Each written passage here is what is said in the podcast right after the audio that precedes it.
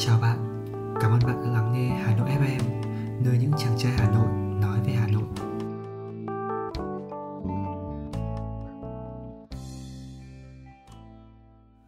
Đông Hà Nội, đi tìm cảm giác thuộc về, phần 3 Nguyên bốn từ, mùa đông Hà Nội đã đủ hình dung ra cả một kiểu thời tiết đặc trưng. Cái rét mùa đông Hà Nội không phải kiểu gió đồng hun hút, thốc vào mặt và lưng người cầy cấy như ở nông thôn nó không buốt thấu xương như Sapa mùa sương muối động thành băng giá hay lạnh ủ ê vì vút lướt qua mấy dặm đồi thông ma mị trên Đà Lạt. Nó là cái rét rất lạ, chỉ thuộc về riêng thành phố này. Nếu như năm 1947, Nguyễn Tuân cảm thán cái ngột ngạt của gió Lào đến nỗi không còn một sinh vật nào nghĩ đến trò đực cái thì cái rét đậm rét hại ùa về chỉ mấy ngày ở ngay giữa Hà Nội cũng dễ thế lắm. Cực kia là nóng, cực này là buốt.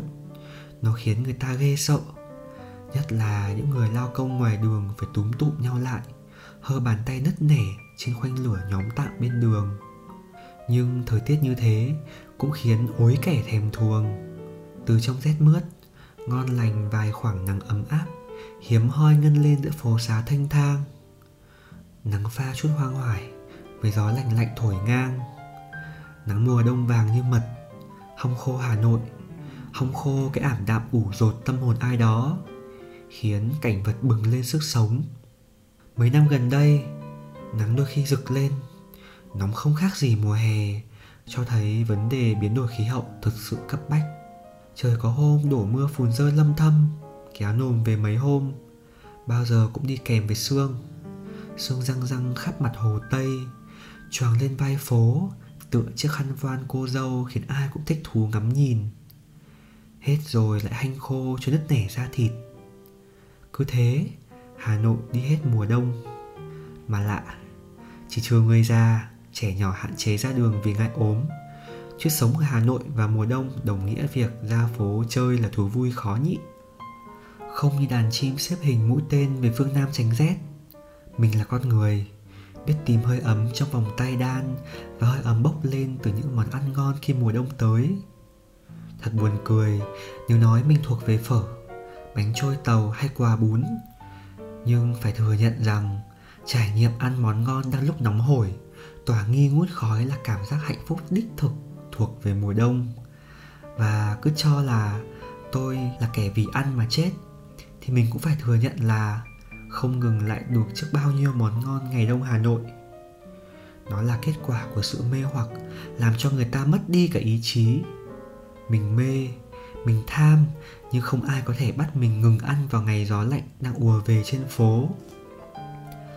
Con gì bé tỉ bé ti, mình đi dưới đất, bóng đi trên trời. Một năm mấy bận đi chơi, đi thời long đất, long trời mới yên. Rươi đấy. Chỉ có con rươi mới làm cả Bắc Việt náo loạn cả lên. Ngày xưa, Cứ đến cữ tháng 9 đôi mươi, Tháng 10 mùng 5 Thì các cô quang gánh đi từ những vùng nước lợ Thái Bình, Hải Phòng, Hải Dương mang rươi vào phố. Các cô đi trong dáng tất cả ngược xuôi, Thoăn thoát bàn tay, Bán hết ngay đôi bồ hàng tươi sống. Thuộc về cùng rươi là vỏ quýt hăng hăng thìa là và rau mùi thơm được chế biến khéo. Tất cả nâng đỡ nhau, hòa quyện tạo ra món ăn ngon phải rủ nhau đi ăn cho bằng được, kẻo lỡ ngày rơi thì tiếc hùi hụi. Sống đến mùa rơi năm sau cũng không hết tiếc. Có món ngon khác, giờ đây bán quanh năm không để mình tiếc.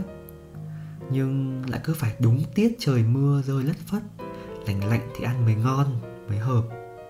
Đó là chả cá. Món ăn không đủ sức làm náo động đất trời, Chỉ đủ làm thay tên đổi họ cả một con phố mà thôi.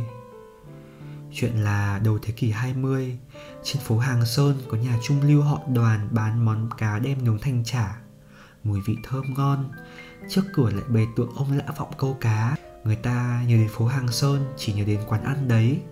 Thành ra quen gọi luôn là phố chả cá với đặc sản món ngon Gắn liền với tên riêng lã vọng chế biến và thưởng thức chả cá lã vọng không dành cho người vội vàng đây không phải là một món ăn nhanh hay có thể lai pha bất cứ phong cách nào khác trên thế giới Chả cá lã vọng là món ăn truyền thống thuộc về Hà Nội và mang những nguyên tắc riêng không thể cắt xén. Nhất là các gia vị có những thứ không thể nào thiếu được. Hành, mắm tôm, chanh, ớt, lạc rang. Còn về rau, tuy không nhiều nhưng thiếu một thứ, bữa chả kém ngon đi nhiều. Đầu vị phải kể đến hành hoa và thìa là. Nhân vật chính là miếng cá lăng màu vàng nghệ nằm ảnh ang lên cơ man xanh đồng quê Bắc Bộ. Tiếng mỡ nóng xèo xèo dậy mùi thơm phức, nổi lép bép vui tai. Một miếng bún rối nhỏ, sợi lồng khồng như mây. Miếng cá nục nạc vàng ươm, ăn kèm miếng hành ta. Thì là lạc giang, lẫn có rau thơm, rau mùi chấm đẫm vào bát mắm tôm, xám hồng bỏ vài giọt chanh, vừa đánh lên sủi bọt. Miếng cá không tanh, ăn từng miếng to rồi hấp rượu ấm cho ngân lên khắp mình mẩy. Chà chà, đã quá. Có khi nào vì cái tiếng đã đời chà chà ấy sau này đọc trạch thành chả cá chăng? Cuộc ăn về khuya, đi về sương rơi đẫm trên tấm áo dạ người bộ hành chân đi không đến mức lảo đảo, nhưng từ đôi mắt đến tim đều nhiều tình hơn ra thì phải. Ngân nga hát. Đêm mùa đông đi trên con đường quen, nghe tiếng giao bồi hồi nỗi nhớ. Đầu hàng cây quạnh hiu phố cũ, hà nội ơi, đêm mùa đông, hà nội. Nói về mùa đông Hà Nội mà không kể đến tiếng giao đêm Khác nào vẽ ông vua thiếu đi cái vương miện. Ôi vẽ chuyện. Những khúc lóng. Ai xôi lạc nào? Ai giày giò đi? Đêm nào chả có Mùa nào chả ăn. Nhưng anh có công nhận rằng Cái gì kinh điển Đặt vào hoàn cảnh điển hình cũng đều trở thành khuôn thước. Ám ảnh cảm xúc con người không? Đó là một sự thuộc về vừa vặn nhất không lý giải được. Tự nhiên như má cô gái hồng lên phơn phớt giữa ngày nắng hanh. Những tiếng giao đêm với âm sắc khác nhau như bản hòa ca cho thành phố. Bản hòa ca mang nhiều hơn nốt buồn, có phần uể oải, có phần hy vọng. Cứ dìu dặt nối dài góc phố vắng lặng, hun hút ánh đèn vàng của những người mưu sinh. Phố quen tiếng, nhá nhem không quen mặt món ăn bao giờ cũng được ủ trong cái rổ lót chăn bông. Còn người bán, có khi mặc mỗi manh áo cộc, đi phăng phăng ngược chiều ánh sáng, ngược chiều gió đông sương bủa. Đêm về khuya, tiếng dao nhỏ dần. Sau khung cửa sổ, còn cậu học trò chăm chỉ ôn thi. Cô gái trẻ trong đèn đợi chồng về trễ hay ông già mải nghe thái thanh hát ngày xưa hoàng thị. Muộn lắm rồi chưa ngủ thì mới được thưởng thức cái tuyệt diệu nhất của tiếng giao đêm. Tiếng giao như có ma lực vừa khiến người ta thích thú, đói bụng thèm ăn, vừa mơ hồ dẫn vào phân cảnh liêu trai như thạch lam mô tả. Bác hàng quà đi nhẹ như chân ma, thỉnh thoảng cất lên một tiếng giao khe khẽ, ngắn và chóng chìm vào quãng tối. Dày dò dày dò. Tiếng giao đêm đúng là thứ thuộc về mùa đông hà nội nhưng thời buổi hiện đại, người mưu sinh đã chẳng còn đi rong như trước. Các shipper chạy xe máy ù ù bất kể đêm ngày, mang thức ăn nóng hổi đến người đói bụng.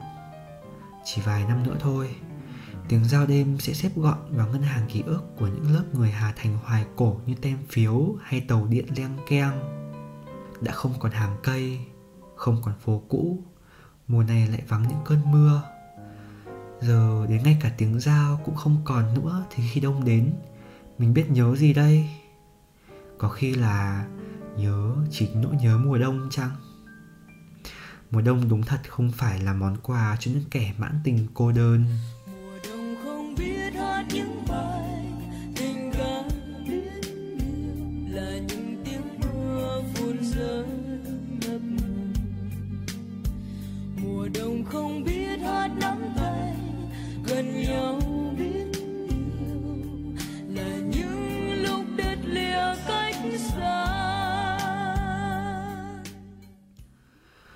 Thực đơn mùa đông còn kéo dài với ngô nướng, chè nóng, lẩu, xôi sắn, phở, bánh rán.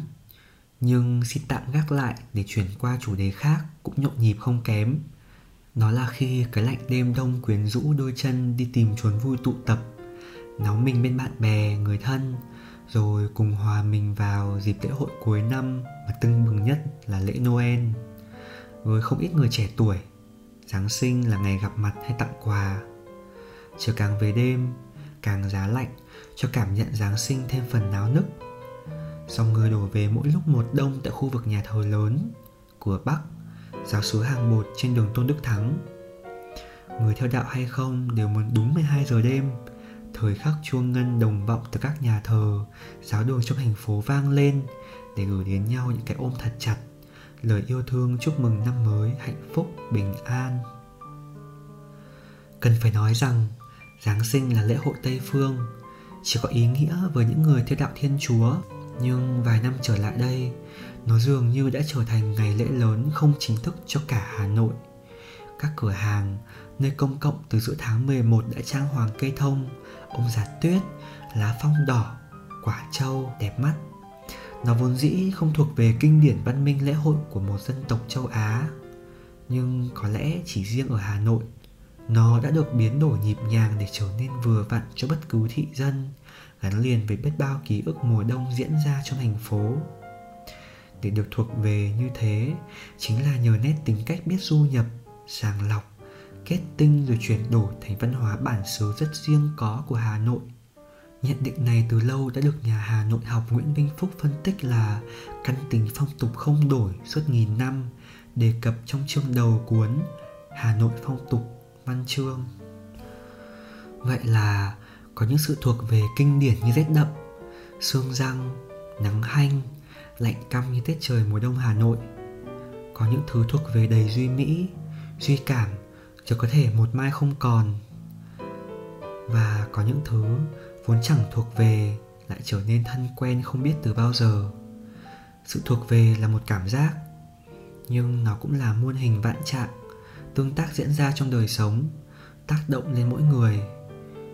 Một khi có được cảm giác ấy, hãy nuông chiều nó một chút. Dù chỉ một chút thôi, cũng không cần quan tâm gì nhiều. Chỉ cần mình vui là đủ. Nó sẽ giúp bạn cảm thấy được yêu thương, tận hưởng cuộc sống như cách mà tôi đang thèm thuồng ê hề món ngon và còn viết tiếp về hà nội vậy